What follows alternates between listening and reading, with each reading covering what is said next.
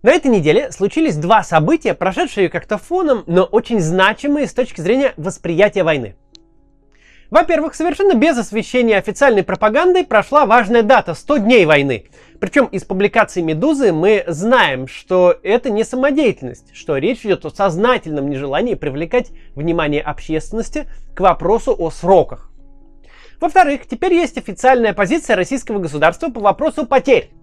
После двух с половиной месяцев молчания Министерство обороны, заместитель председателя профильного Думского комитета заявил, что данные не публикуются, потому что российская армия перестала нести потери.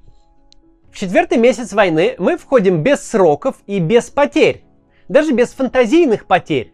Даже без в разы заниженных потерь. Спустя множество времени и множество жертв этой войны наблюдатели продали себе идею о том, что российское общество проглотило вопрос сроков и вопрос жертв. Что явно затянувшаяся и кровавая война, которая каждый день отправляет в тыл гробы, не вызывает ожидаемого общественного возмущения. Но по действиям российского руководства хорошо видно, что сами они так не считают, причем не считают по обеим статьям – Первый вопрос, который нужно себе задать. 100 дней войны это много или мало?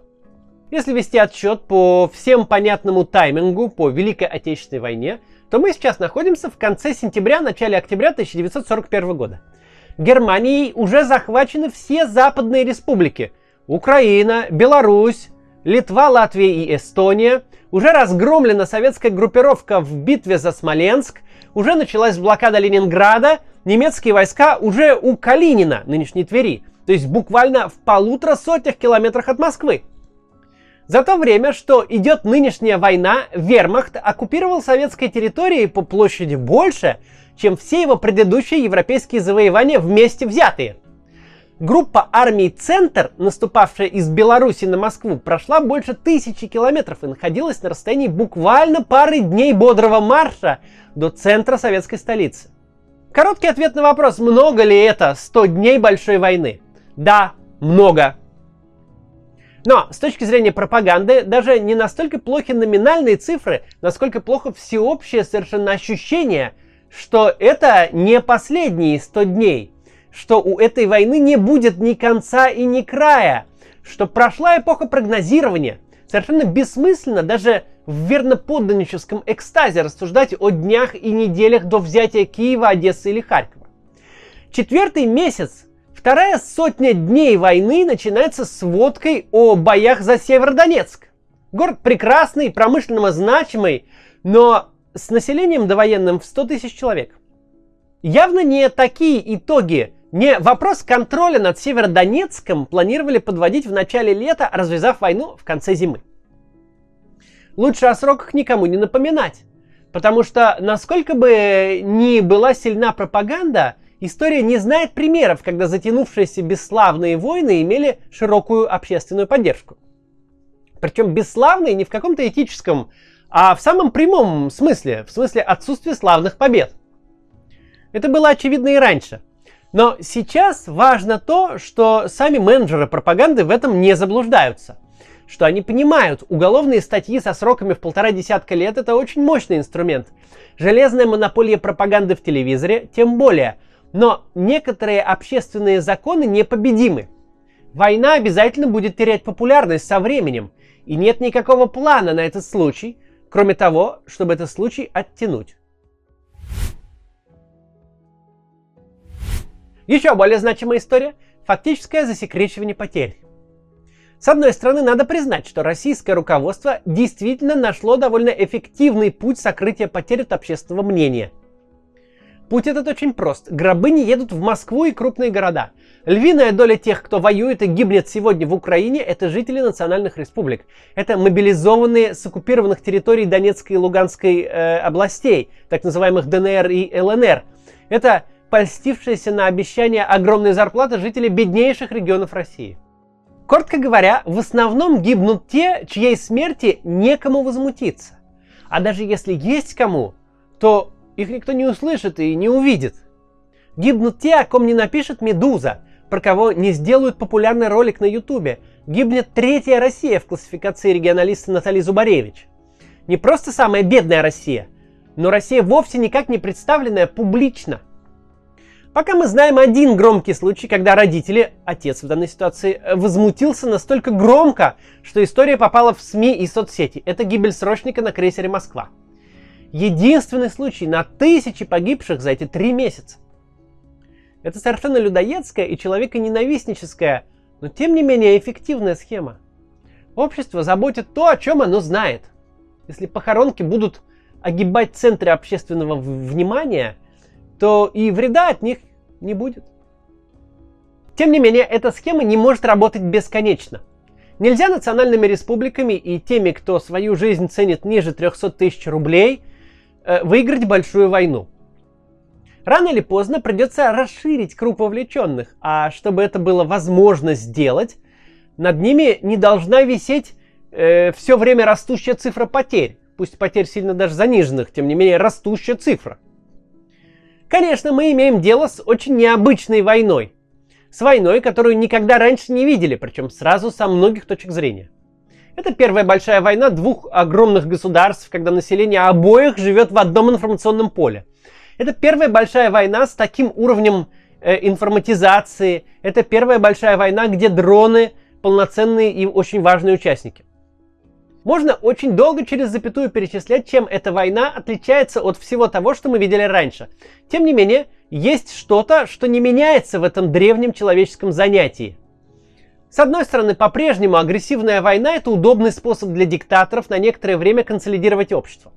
В этот раз все с самого начала пошло не так, как э, ожидал Путин. Никакого народного восхищения не случилось. Но тем не менее, массированной пропагандой и жесткими санкциями к недовольным удалось создать искомое ралли вокруг флага. С другой стороны, очень важно закончить войну и принести какой-то значимый трофей до того, как общество ощутит на себе цену войны, цену в смертях и в уровне жизни.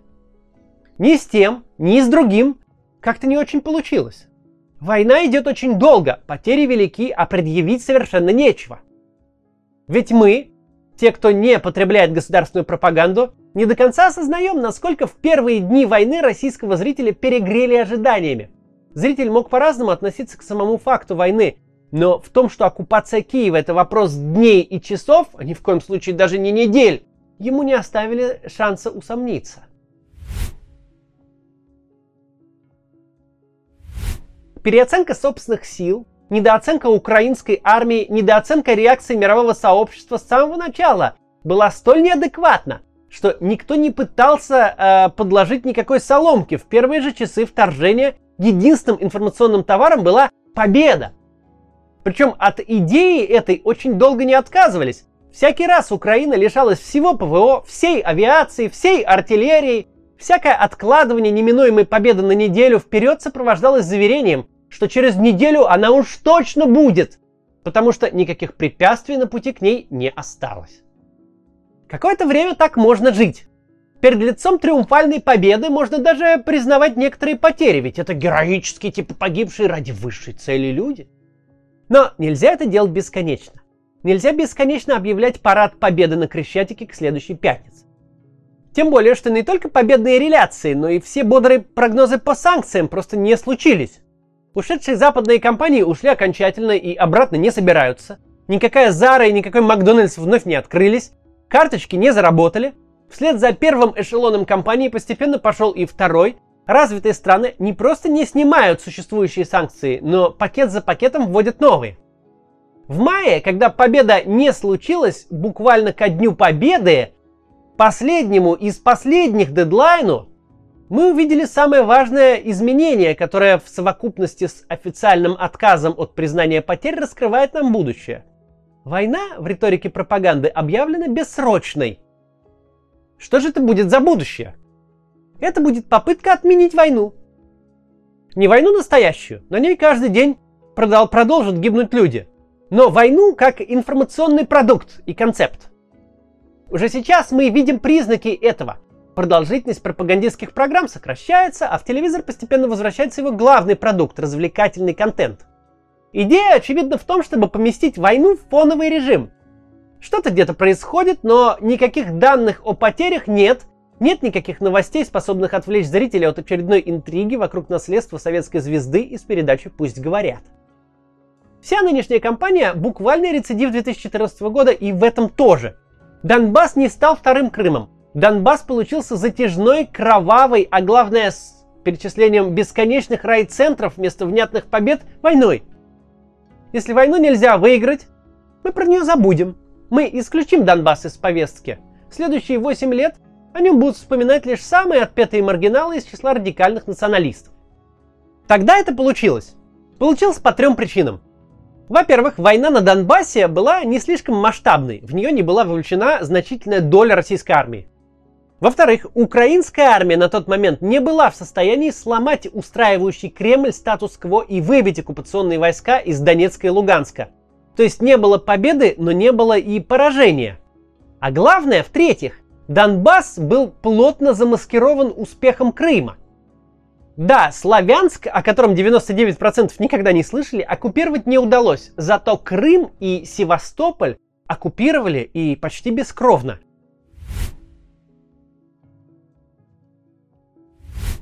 То же самое проделали с коронавирусом. Всякий раз между волнами обострений, которые невозможно было игнорировать, коронавирус просто исчезал из телевизора, а значит и из реальности.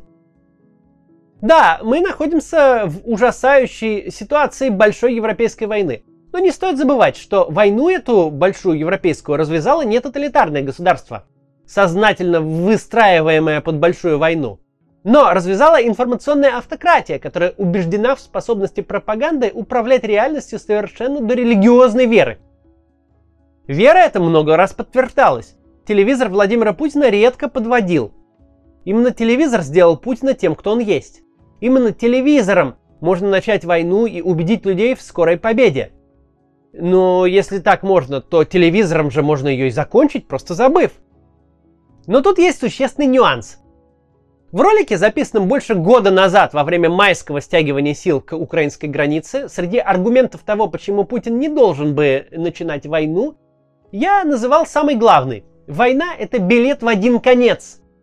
Войну нельзя выиграть в телевизоре и нельзя отменить, когда та не оправдала высоких ожиданий. Потому что большая война – это не бомбежка далекой Сирии.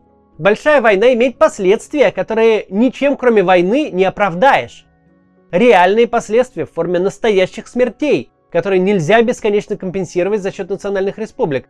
Реальные последствия в форме падения уровня жизни, исчезновения товаров, закрытия предприятий, наконец, реальные последствия в форме поражения. В 2014-2015 годах у Украины не было выбора, кроме как позволить агрессору заморозить войну. Тогда оккупация Крыма и частей Донецкой и Луганской областей и вяло текущие перестрелки были меньшей жертвой, чем полноценные боевые действия. Украина была вынуждена пойти на все унизительные Минские соглашения, которые фиксировали присутствие оккупационных войск на ее территории.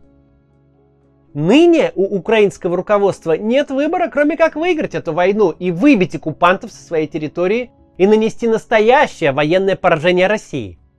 Тот вариант, который бы прямо сейчас устроил Кремль полностью, выключение войны из повестки и фиксация нового статус-кво на новых оккупированных территориях, Э, был бы для Украины единственно возможным 7-8 лет назад и стал совершенно невозможным сегодня.